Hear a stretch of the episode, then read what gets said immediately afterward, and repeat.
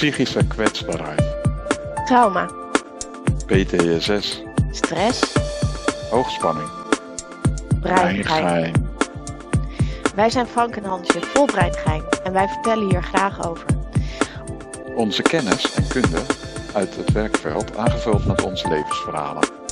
We zorgen voor de juiste balans, waardoor we moeilijke onderwerpen bespreekbaar maken. We dagen elkaar uit net een stapje verder te gaan in groei. En nemen jou als luisteraar hier graag in mee.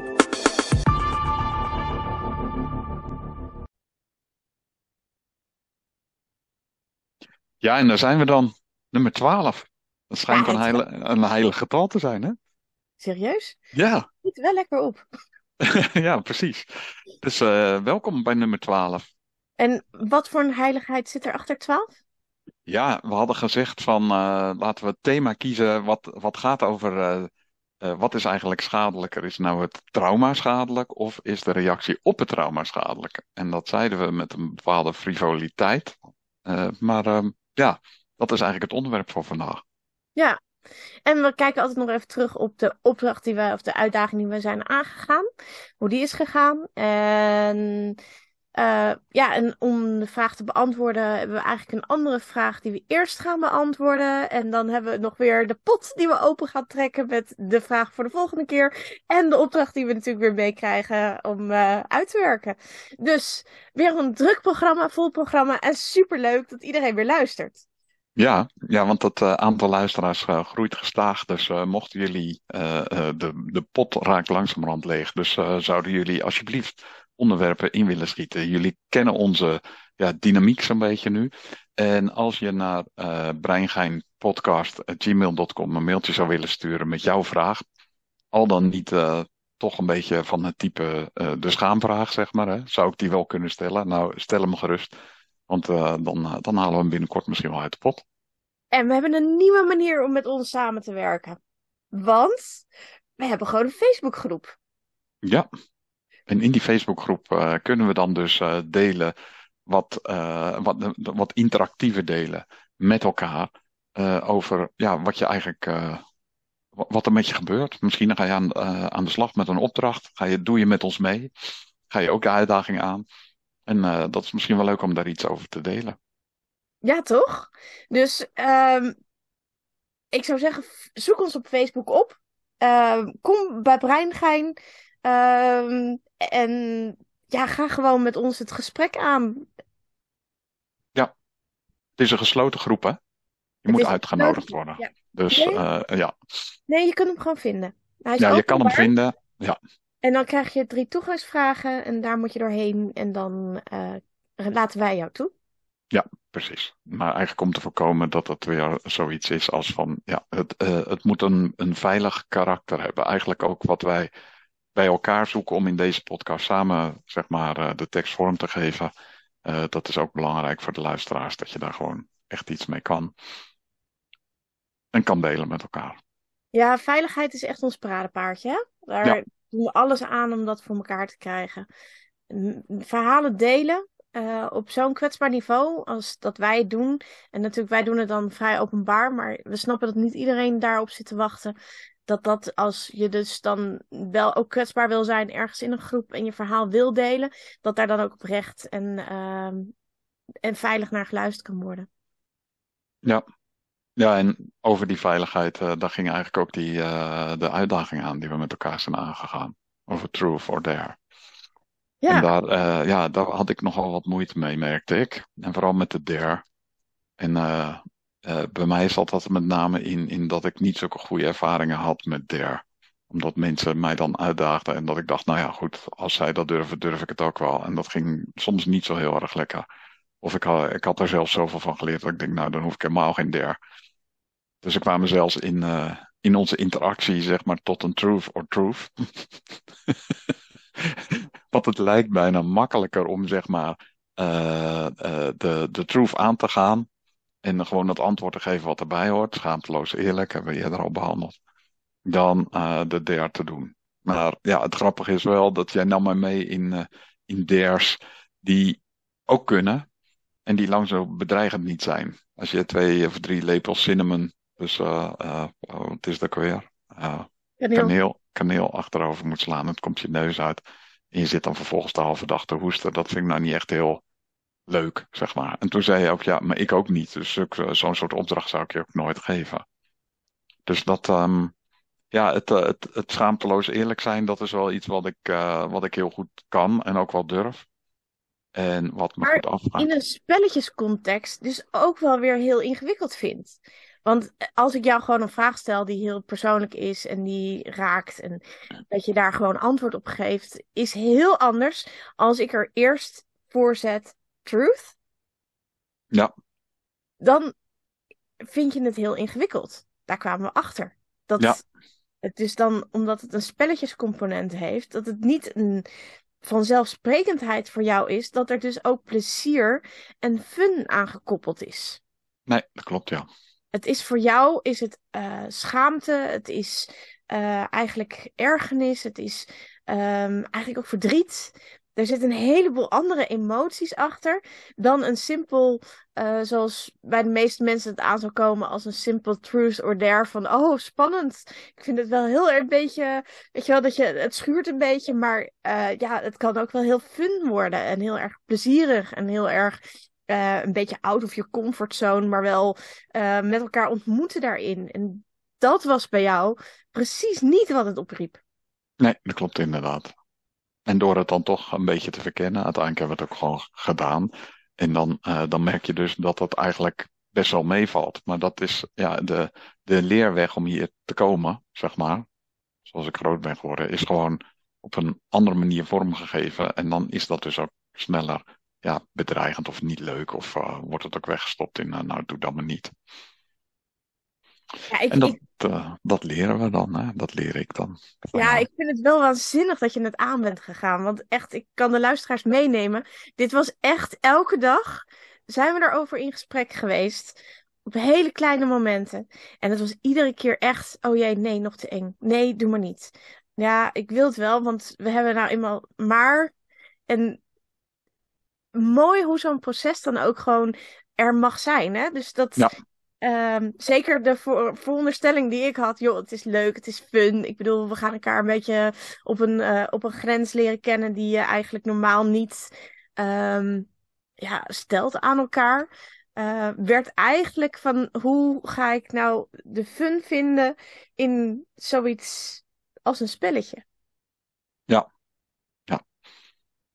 Nou ja, genoeg over dit onderwerp, denk ik. Juist, Ik bedoel, dat denk eh, ik ook. Zou, ik zou mensen echt wel aanraden om gewoon een beetje Truth or Dare te gaan spelen. Want het is, ja, wat mij betreft is het fun.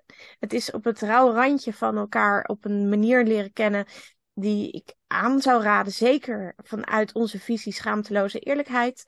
Ehm, daarom past Truth or Dare ontzettend goed daarbij. En ik hou ook van, zeg maar, de dare die op een grens ligt. Die op een mooie manier eigenlijk aanvulling geeft op, eh, op je dagelijkse dingen. Dus ik had bijvoorbeeld een dare gegeven als ehm, deel je laatste foto die je hebt gemaakt met je camera.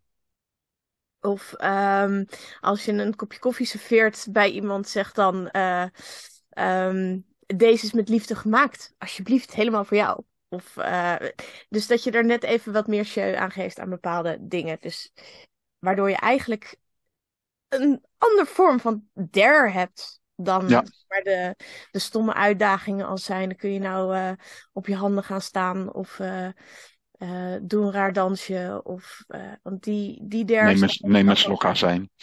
Ja, weet je, daar ben ik ook wel klaar mee. Afgezien als Ja. zij dan weer heel goed kan werken. Er zitten Ja. wat gezondheidsvoordelen aan. Ja, precies. Dus voor de azijndrinkers die dat doen om zeg maar hun systeem mooi schoon te houden, vooral hun lever, zou ik zeggen, eh, daar hebben we niks over gezegd. Het ging Nee. hier alleen om de deur. Ja. Dus, nou, Ja. dan gaan we naar het hoofdonderwerp. En eh, het hoofdonderwerp is: wat is schadelijker, het trauma of de reactie op het trauma? En daar hebben wij wel degelijk een mening over. En de allereerste deelvraag die wij daarbij hebben is natuurlijk: laten we eens eventjes formuleren wat is trauma nou precies? Ja, want eh, er wordt nogal, eh, zeg maar, het woord trauma valt best vaak. En eh, het lijkt ons handig om in ieder geval mee te nemen wat wat wij als uitgangspunt hebben gekozen om trauma te, te benoemen. En uh, als je het hebt over een trauma, dan, ja, dan gaat het over onverwerkte gebeurtenissen uit het verleden. Dat zou bijvoorbeeld een ongeval kunnen zijn of het, ja, een, een overlijden van een belangrijk persoon, wat we eerder ook al de revue hebben laten passeren. Maar het kan ook seksueel misbruik of geweld zijn. Ja, eigenlijk zie je. u laten passeren. Ja, nee, daar zijn we ook, uh, die hebben we ook aangetikt. En dan, dan, dan, dan krijgt dat een context die dan niet zoiets is als een letterlijke wond, maar het is dus een onzichtbare wond in je ziel. Maar dat is natuurlijk altijd best wel een vaag begrip. Als je die begrippen die ik hiervoor nu genoemd heb dan meeneemt, dan snap je dat iets beter. Van, oh ja, ja, dat kan dan dus een verwonding veroorzaken. Je ziet het niet, maar je kunt het wel voelen. Ja, en die gebeurtenis blijft voor, uh, voor vervelende gevoelens zorgen. Dus dat herhaalt zich eigenlijk uh, regelmatig. En je kan er uh, angstig of emotioneel van zijn.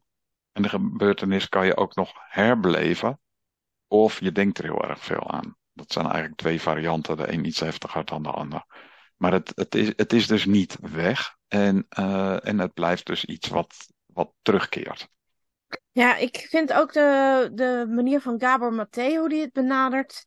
Want hij zegt is trauma is niet wat er met je gebeurt, maar wat er in je gebeurt. Dus, um, want omdat we allemaal een andere reactie hebben op hetzelfde trauma. Ik bedoel, um, bij de een uh, gaat om 12 uur gewoon het uh, alarm af. En dat wordt gewoon op een normale manier ontvangen als zijn, oh, het is maandag, de eerste van de maand, het alarm gaat af. En bij anderen kan dat een enorme reactie in hunzelf re uh, laten ontstaan. En dan is het dus niet wat er gebeurt, dus niet het geluid dat afgaat, maar dan is het dus wat er in je gebeurt. En het, zo werkt trauma. Volgens onder andere ook Caparmaté. Ja.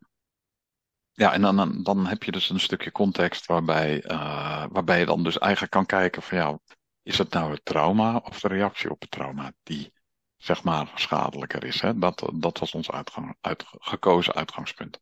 Ja. Ja, dus um, dan komen we dus uit op wat is schadelijker trauma. En um, hebben we een heel simpel voorbeeld. Kindje van de field valt van de fiets. Dat hoeft geen trauma te worden. Nee. Maar het kan wel een trauma worden. Op het moment dat de ouder ernaast staat en roept: Ja, je bent echt zo dom dat je bent gevallen. En uh, Kijk nou, je broek is kapot. En, en je uh, fiets ook nog. Ja, je fiets ook nog. En dat hadden we. Ja, de, de, dit is ook nooit een manier om ergens op, de, op tijd te komen. Um, en dan ga je daar ook nog om staan janken. Nou. Ja, en wat dom dat je achterom, uh, achterom keek toen je dat moment had. En... Juist. Dus op dit moment zouden we kunnen zeggen dus dat het vallen van je fiets je eigenlijk een lichamelijk trauma geeft. Want je zult wat blauw zijn en wat butsen hebben. En dat er dus nu een psychologisch trauma overheen gevallen, valt door de reacties die erop zijn. En deze reacties, die zullen waarschijnlijk in dit kindje haar leven meegaan voor een hele lange tijd. En dan is dus het trauma wat plaatsvond uiteindelijk niet zo schadelijk, maar de reactie op dit trauma wel. Ja, ja en dat heeft iets met de imprint te maken van die beleving in eerder. En als dit ook nog een trend is, dat je sowieso een beetje lastig evenwicht houdt, kan het natuurlijk ook best zijn dat dat vaker gebeurt. Dat jou iets overkomt waarbij het opnieuw bevestigd wordt. En wat ik dan zelf uit eigen ervaring dan ken, is ook de leeftijd die erbij hoort, waar je dit op beleeft. Als je op je, op je dertigste van je fiets afvalt, kan dat heel onhandig zijn. En als dat een reden heeft dat je merkt dat je evenwichtsorganen niet meer zo goed werken, dan is dat heel vervelend. Maar dat hoeft niet per se een trauma te zijn. Als het heel jong gebeurt en het is eigenlijk onverklaarbaar uh, grote impact op dat moment. Gewoon puur door die dingen als je bent stom, je bent niet wijs, je snapt het niet, je hebt het niet goed gedaan. Dat dat imprints zijn die voor een kind eigenlijk zoiets als, ja, maar ik probeer er gewoon achterom te kijken omdat ik achter me iets hoorde of zo. En dat wordt dan ook volledig weggestopt. Ja, maar dat moet je ook niet doen. En, ja, en dan op dat moment, wat ga je dan doen? Hoe ga je daar dan op reageren? En heb je als kind nog wel de mogelijkheid om te kiezen om er op een bepaalde manier op te reageren? Ja, nou ja, hier krijg je dus dan de weerbaarheid hè, om te reageren op dingen die gebeuren in je leven. En dit is natuurlijk niet een heel goed voorbeeld om veel weerbaarheid te creëren. De weerbaarheid kan eerder zijn van, joh, oh jeetje, dit kan iedereen overkomen. Uh, wat naar dat je broek, broek, gescheurd is. En wat zul je even last hebben van je, van je lijfje. Um, zullen we gewoon wel weer opstappen, want we gaan wel weer naar school. Dus het is dan niet. dat zou in dit geval ervoor kunnen zorgen dat het niet een trauma wordt, maar gewoon een voorval. Ja. Ja. Ja, en in ons extreme geval, in die eerste versie, de kans groot dat dit zo'n impact heeft, dat dat dan ook zoiets is van ja, wat ga ik nou doen? Ga ik het er maar niet meer over hebben? Als me dit nog een keer overkomt, en je komt thuis en je hebt een gat in je broek en er zit zelfs bloed op je kleding, Misschien doe je dan wel net alsof het niet gebeurd is, want dat was toen ook zo. Of uh, ja, dan krijg je tenminste niet zo'n hele preek, dat soort zaken. Mm Ja. Ja, als er veel van dit soort dingen plaatsvinden in je leven en je krijgt later te maken ook met ja, trauma's, zoals jij en ik hebben meegemaakt, um, dan um, voel je je ook niet zo vrij meer om daarover te gaan delen. Hè? Want dan voel je je ook eigenlijk een beetje schaamtevol dat het is gebeurd. En um, je hebt eigenlijk al lang bedacht dat jij eigenlijk de schuldige ervan bent, dat jij dit allemaal hebt laten gebeuren. Um, en dat wordt dan ook vaak wel in je omgeving ook nog eens bevestigd. Zoals mij, mij bijvoorbeeld, dat ik dan bij de politie ben en dat ze zeggen, ja, hoe oud was die? Ja, je zult het wel uitgelokt hebben. Uh, wat had je aan? Um, heb je nee gezegd? Nee, nou dan heb je het zelf uitgelokt. Dus dan krijg je eigenlijk ook nog eens te maken met van joh, het victim blaming. Dus dan is het ook gewoon dat je denkt van ja, nou ja, zie je wel, ik, ik ben gewoon ook schuldig aan alles. Ja, en je bent dus ook min of meer afhankelijk van diegene met wie je ervaringen deelt. Of die, om, of die omgeving dat heel erg begrijpt, of alleen maar zegt: nee, maar ik snap wel dat je moeder daar zo boos over werd. Is toch logisch? Dan weet je hoeveel een nieuwe broek kost dat je nog een keer bevestigd krijgt dat het eigenlijk best stom is dat jij het lastig vond, dat je er een hele preek over kreeg. En daarmee wordt het uiteindelijk gezegd dat jouw, jouw reactie uh, het waard was om zo'n zware reactie op terug te krijgen. Ja, En, en, en ook daar zijn weer allerlei verklaringen achter. Ja, we hebben dat uh, al eerder natuurlijk wel eens benoemd. Van dat, uh, dat datgene waar je de voorbeeldfiguren in je leven zelf mee te maken hebben gehad, dat die dat ook weer doorgeven aan jou. Dus als het uh, niet zeuren maar doorfietsen is, dan is dat wat je terugkrijgt als het is van, goh, wat zonde uh, voor je knie, want dan moeten we eerst even ontsmetten en daarna kan je weer door. Dan is dat een heel ander verhaal. En ja, zal dus ook iets te maken hebben met diegenen die om je heen staan op het moment dat het uh, gebeurt. Ja. Ja, dus um, daarnaast, trauma is vers splintering, fragmentatie natuurlijk, hè, op het moment dat het plaatsvindt. Waardoor je eigenlijk helemaal geen, geen um, connectie hebt met emoties. Ja, wat je er net zei, van die toeter die afgaat aan het begin van de maand uh, als, als, als oefening voor ja, de. Als je dat. Als, als dat nergens aan gerelateerd is, dan heb je ook. En, en je voelt ook niks, dan, dan is dat prima.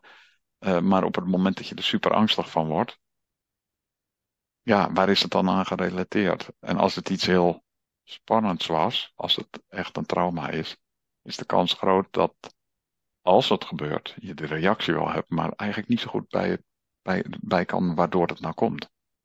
Nee, nee, en dan, dan wil je daar eigenlijk toch wel een beetje naar op zoek. Um, en het liefst wil je dan met iemand praten die uh, in ieder geval zegt van joh, um, goh, wat, wat, wat bijzonder. Of ik ben eigenlijk wel een beetje nieuwsgierig naar waarom dat dan zo'n impact heeft. En dus eigenlijk met je meegaat op dat niveau en dat je daardoor um, eigenlijk uitgenodigd wordt om wat vriendelijker naar zo'n trauma te gaan kijken. En dat is eigenlijk uiteindelijk, denk ik, het begin van een genezing van een trauma ook. Op het moment dat je er een beetje met compassie naar kan kijken, met een beetje liefde, met een beetje aandacht, um, zonder dat je meteen in het oordeel komt. Maar meer gewoon vanuit, oh goh, ik ben eigenlijk wel nieuwsgierig. Hoe komt het dan dat je zo'n reactie hebt? Of uh, zullen we dat eens bekijken? Um, uh, wat lief van je lijf, dat hij eigenlijk je al die tijd wel veilig heeft gehouden door uh, eigenlijk niet te tonen wat er precies achter zit. Um, dat, dat geeft denk ik wel een enorme um, manier om met dat trauma om te gaan.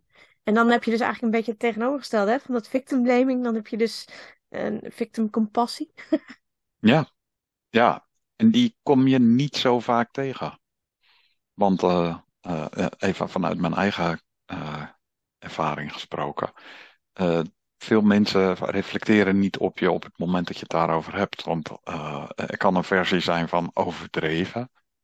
Dat was toch de situatie niet naar. Of niet begrepen, omdat die ander er helemaal geen last van heeft. Of in ieder geval dusdanig dat niet weet dat hij denkt dat hij er geen last van heeft. En, of dat je iemand tegenkomt, zoals jij, die dan gewoon zegt van, maar dat, wat lief van je lijf, dat hij je veilig houdt. En dat je dan denkt, huh, zo heb ik er nog nooit tegen aangekeken. Dat heeft nog nooit iemand tegen mij gezegd. Ik heb dat mhm. ook helemaal niet zo ervaren. En als je dat dan voelt, dat dat heel nodig was op dat moment, dan, uh, dan kan je daar ook beter mee omgaan. En um, het, het, uh, het geeft namelijk een, uh, een ander perspectief. Dus daar kunnen die losse delen weer een plek krijgen en misschien zelfs wel geïntegreerd worden. Van... En dan komt het soms bij elkaar in een verhaal dat je echt denkt, oh, dat was het, die geur, ja, die wil ik ook niet ruiken. Mm ja, en het mooie is dat je dan ook vaak meer fragmenten tegen gaat komen. Dus als je eerst altijd één fragment had en je niet wist waar het vandaan kwam, en je gaat daar eigenlijk op een bewustere manier mee om, um, je gaat echt doorvoelen wat er nou in jezelf gebeurt op zo'n moment, dan zul je ook merken dat je misschien wel meer fragmenten gaat vinden. Dat er nog een stem bij komt, of dat er een, geur bij komt, of inderdaad een beeld, of een, um, een gevoel waar je echt denkt van, nou, is ook wel raar. Want voorheen voelde ik alleen maar angst, maar ik voel nu ook verdriet. Um... Ja. Ja, er schiet bij mij iets met geur in mijn, in mijn hoofd. Ik weet niet of je wel eens langs de Heinekenfabrieken bent gereden als ze het bier aan het overpompen zijn. En dat ruikt op een bepaalde manier. Mm -hmm. En mij deed dan denken aan de periode waarin ik nog in mijn broek plaste.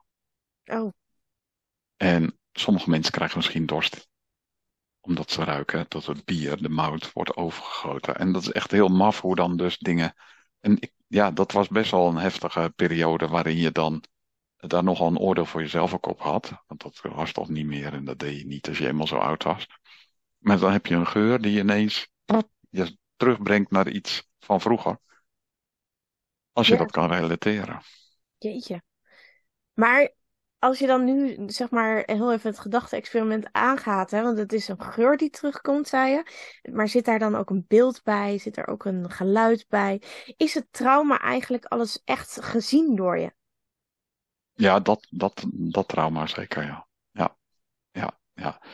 Die, uh, en die, uh, die, die, kwam eigenlijk terug in iets wat me werd aangedaan in de klas. En um, het feit dat dat zoveel impact op mij had, dat ik zo niet gezien mocht worden. Dat je op de lagere school echt gewoon, op het moment dat je dat niet meer zou doen, toch in je broek ging plassen. Maar dan dus gewoon s'nachts. Nou, dat is echt. Die hele, die hele route heb ik inderdaad wel uh, gevolgd. En dan kom je dus inderdaad, dan heeft het iets met uh, warmte te maken. Het heeft iets met geur te maken. Het heeft iets met schaamte te maken.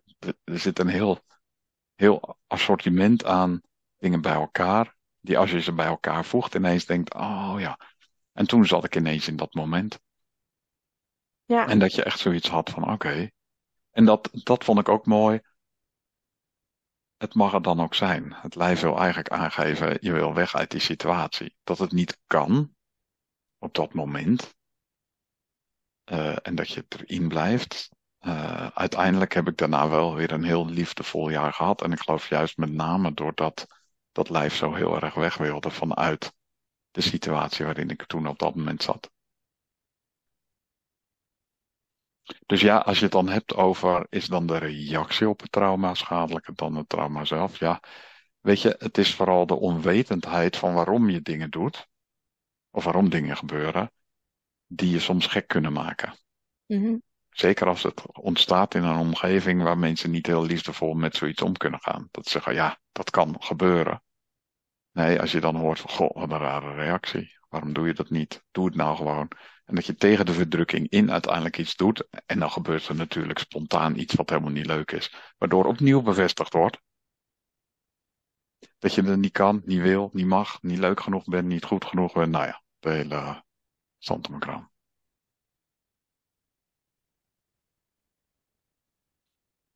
Uh, Nog even een stukje Kabor aanhalen. Want hij zegt dus, er schuilt een wijsheid in trauma. Wanneer we realiseren dat onze traumatische reacties en indrukken niet onszelf zijn. En dat we ze kunnen verwerken en zo onszelf kunnen worden. Oftewel, als je dus gaat waarnemen dat het niet jij is die dat trauma bent, maar dat het dus iets is wat zeg maar gebeurde. En dat je het dus dan een soort van kunt aanzien, dan kun je jezelf worden. Dan kun je dus een beetje los gaan koppelen. Ja, ik, ik geloof daar heel sterk in. Dat, dat, um, dat die vereenzelviging met, zeg maar, met dat trauma. Uh, ja, we zeiden ook al van, ja, als je, er, als je het er niet over mag hebben, als je erover moet zwijgen, als het niet bij jou mag, als het niet hoort, dan is dat ingewikkeld. En, um... Daar heeft hij trouwens ook nog iets op gezegd. Hè? Trauma oh. betekent disconnectie van jezelf. Mm -hmm. En waarom? Omdat het te pijnlijk is om onszelf te zijn. Dus de realisatie met dat trauma, jezelf zijn, is dus dan te groot. Dat is pijnlijk, dat doet pijn, dus daar wil je vanaf. Juist. Ja, ja, en dat, dat heeft dan dus toch te maken met dat je uh, de persoon en het trauma tegelijk in één kluwer ziet en niet los kan zien van wie je bent en, uh, en, en wat, wat jou is overkomen, zeg maar. Ja. Wat ook een heel belangrijk aspect is, wat ook iedere keer terugkomt, het is ook hoe jij echt als kind leert omgaan met trauma. Dus um, hoe er vroeger gereageerd is op een trauma, die respons heb je eigenlijk nu nog steeds. Dus als dat was uh, niet zeuren, we gaan door, uh, um, doe niet zo gek of wat dan ook, dan zul je nog steeds ook nu die traumarespons hebben in jezelf. En je zult dus ook in je omgeving vaak gespiegeld zien dat mensen daar dan ook op die manier op reageren. Ja, als je dan de mazzel hebt dat je mensen om je heen hebt die je daarbij kunnen helpen en dat, uh, dat, je, dat je dat voelt dat dat herkend wordt en erkend wordt, dan helpt dat nog weer extra. Maar dat is omdat je zelf ergens bent begonnen met het te erkennen. Ja. Het is wel handig om ze nu dan een spiegeltje te hebben die dat dan even opnieuw teruggeeft. Van uh, zie je nu wat je wel hebt gedaan? Zie je nu wat je wel kan? Zie je nu ook dat wat die ander altijd tegen jou zei, iets met jou gedaan heeft? Dat jij je daar tegen gewapend hebt en dat dat is wat je nu ervaart? Mm -hmm. En is dat nog steeds van toepassing? Of was het een heel handig middel om toen te overleven? Dus ja, dan, dan zie je heel langzaam, en dat is echt wel tijd voor nodig, dat weet ik uit eigen ervaring, om dat los te koppelen van elkaar. Eigenlijk zal het altijd een stukje verbonden zijn, alleen je hebt er een soort van, uh, er zit een time cap tussen. Dus er zit wat ruimte in om erover na te denken, oh ja, dat was altijd wat mij overkwam als ik.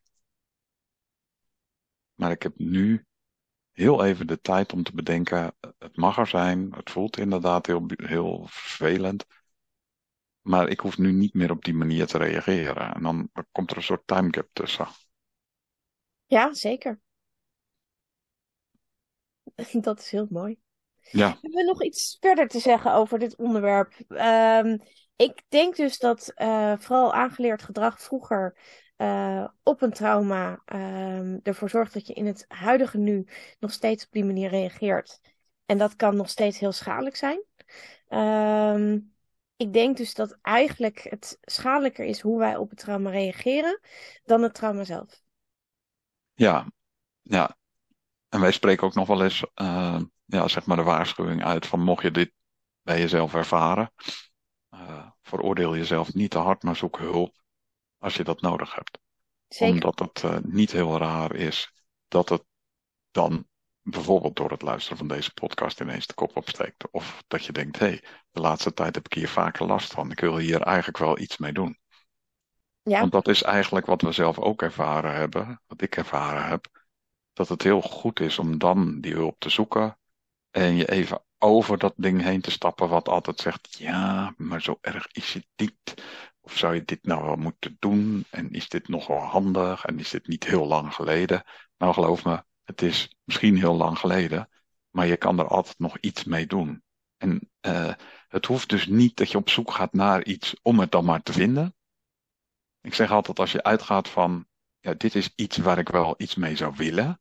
Dat staat me gewoon in de weg voor mijn groei. Dat je dan dus die hulp zoekt en ook daadwerkelijk, ja, professionele hulp zoekt die daarbij hoort. -hmm. Ja, daar zijn wij voor. Luister naar podcast 10. Ja. Therapie hot or not. Wij zijn Ja. voor hot therapie. Ja, Op welke Dus- manier dan ook, hè? Ga jezelf aan. Ga, ga het verhaal met jezelf aan.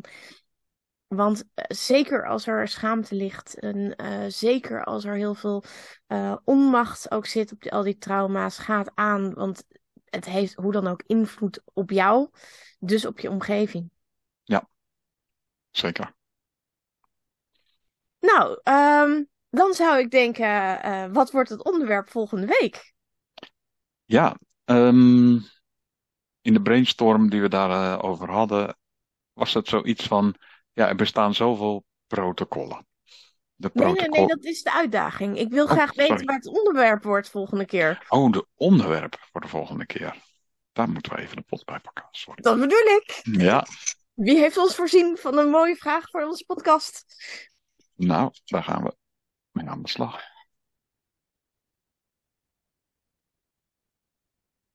Kies voor jezelf, je eigen waarde. Lucht niet, ga de confrontatie aan. God, het is zo grappig dat we eigenlijk altijd eindigen en daar dan weer mee beginnen de volgende podcast. Want Ja, dit hè? is precies wat we zeiden. Ja, Ja, dus ja, laten we een mooie eigenwaarde uitkiezen. En kijken waar dat, eh, waar dat dan, ja, als het gaat over confrontatie, waar, waar is dat in conflict met wat je vindt en wat je wil? En eh, in hoeverre kan je daarmee omgaan? ja. Wat is eigenwaarde eigenlijk?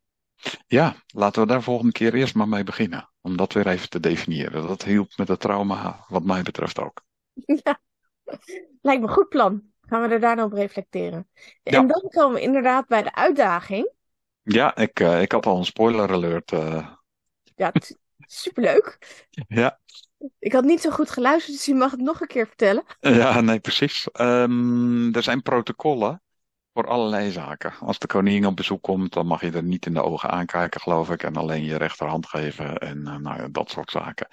En zo zijn er natuurlijk al meer protocollen. Ook hoe je, je je bestek op tafel legt. Maar wat nu als je onze onderwerpen daarbij pakt? Mhm. Zou het een idee zijn om een protocol te schrijven over het omgaan met trauma? Ja, je Eh. bedoelt dus dat we dan een soort van omgangszinnen maken als, ehm, als iemand een trauma vertelt, luister. Ehm, als een, iemand iets vertelt, ehm, reageer dan in ieder geval met iets. Dat is altijd belangrijker dan niet te reageren. Eh, je bedoelt zo'n soort van eh, protocol? Nou, dat je in ieder geval inderdaad eh, eigenlijk voorbereid wordt op de onvoorbereide zaken, zeg maar. Kijk, we hebben allebei natuurlijk best wel veel dingen meegemaakt. En we hebben ook gewoon de ervaring met het omgaan met anderen, ook met mensen met trauma. En ja, als we daar voor het omgaan, zeg maar, de fouten die we gemaakt hebben, of juist de dingen die we heel goed deden, om met trauma's om te gaan, dat we dat kunnen delen met de luisteraars. Dan kan je je misschien voorbereiden op vragen of opmerkingen of situaties waarin je terechtkomt waar je eigenlijk niet aan gedacht had. Omdat je daar simpelweg nog nooit geweest bent. Dus dan kan je het ook niet weten. Nee. Dus wij ehm, maken dat protocol en dan delen we dat in de Facebookgroep. Ik vind het een goed idee. Super. Ja. Nou, dankjewel weer voor dit eh, prachtig onderwerp en wat we allemaal weer over hebben mogen vertellen. En ontboezingen die zijn gekomen. Ehm, heb jij nou een prachtig onderwerp? Alsjeblieft, deel het dan met ons. Want dan uh, willen we dat heel graag weten. Want dan gaan we dan de volgende keer uh, kijken of die dan uit de pot komt. Um, ja, en, en blijf luisteren. Blijf ons liken. Blijf ons hartstikke leuk. Top, top, top. Ja, dus ja, tot, tot zover deze twaalfde uitzending dan. bedankt voor het luisteren. Ehm, Leuk dat jullie aan onze lippen hangen. En ja, graag tot de volgende keer. Doei doei!